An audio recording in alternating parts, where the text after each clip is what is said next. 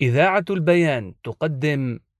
الحمد لله حمدا كثيرا طيبا مباركا فيه والصلاة والسلام على رسول الله وعلى آله وأصحابه ومن تمسك بسنته بإحسان إلى يوم الدين. أما بعد أيها الإخوة الكرام والأخوات الكريمات السلام عليكم ورحمة الله وبركاته. طيب الله أنفاسكم بذكره وأعانكم على شكره. ومع هذه المقتطفات من صحيح الإمام البخاري رحمه الله كتاب الاعتصام بالكتاب والسنة. قال البخاري رحمه الله وساق بسنده عن سهل أنه كان بين جدار يقول بين جدار المسجد والمسجد هنا مسجد النبي صلى الله عليه وسلم مما يلي القبلة وبين المنبر ممر الشاه. يعني هذه المسافة. يعني قدروها بممر الشاة بقدر ما تمر الشاة. وفي هذا الحديث الحديث أو هذا الأثر دليل على بساطة الأولين وسهولة أمرهم لأنه لم يقل قدر شبر أو ذراع أو ذهب يذرعه يعني يقيس المكان بمرفقه. بل قدره هذا التقدير فقال ممر الشاة وممر الشاة قد يكون كبيرا وقد يكون يعني يعني صغيرا حسب الشاة كبيرة أو صغيرة. وقد تمر بسهولة وقد تكون تمر بضيق. ولكن الناس فيما سبق ولا سيما في عصر الصحابة تجد أن أمرهم كله سهل وبسيط وأنهم بعيدون عن التعمق أشد البعد.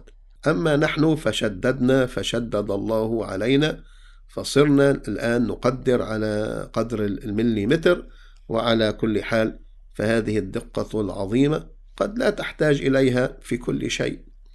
ففي بعض الأشياء ربما نحتاج إليها وأما في كل شيء يذهب الإنسان ويتعمق هذا التعمق ويدقق بهذه الشدة يعني يتعب نفسه ويتعب غيره فلا شك أن هذا خلاف ما كان يفعله الصحابة رضي الله عنهم أجمعين. وعن أبي هريرة رضي الله عنه قال قال رسول الله صلى الله عليه وسلم ما بين بيتي ومنبري روضة من رياض الجنة ومنبري على حوضي. يروى هذا الحديث ما بين قبري ومنبري لكن هذا ليس بصحيح ليس بصحيح. الصواب ما بين بيتي ومنبري روضة من رياض الجنة. الروضة من رياض الجنة يعني مكان الغرس وزرع وزرع العمل. يعني الروضة هنا محل الغرس وزرع للعمل الصالح. فيفيد أنه ينبغي للإنسان أن يكثر العمل في هذا المكان. يعني بين بيته ومنبره صلى الله عليه وسلم. يكثر العمل الصالح من صلاة أو ذكر أو قراءة. ولكن الصلاة في الروضة قد يكون فيها مشقة شديدة. حتى إنه لا يكاد يطمئن المصلي في صلاته. فهل الأولى الصلاة في الروضة أو الأولى الصلاة في المسجد؟ قالوا هذا يتعلق بمراعاة العبادة.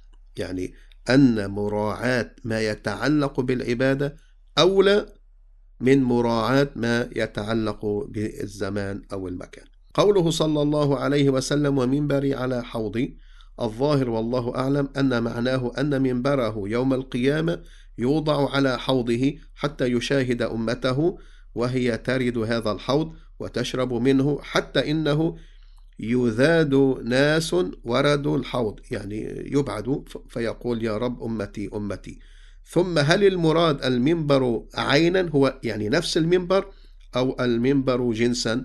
الجواب أن يقال إن كان المراد المنبر عينا فالله على كل شيء قدير. حتى لو تلف المنبر الذي في عهد الرسول صلى الله عليه وسلم فالله تعالى قادر على أن ينشئه يوم القيامة. كما ينشئ الأجسام إذا بليت في الأرض.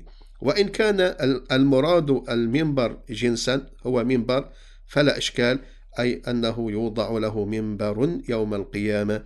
يكون لائقا بذلك اليوم والله أعلم.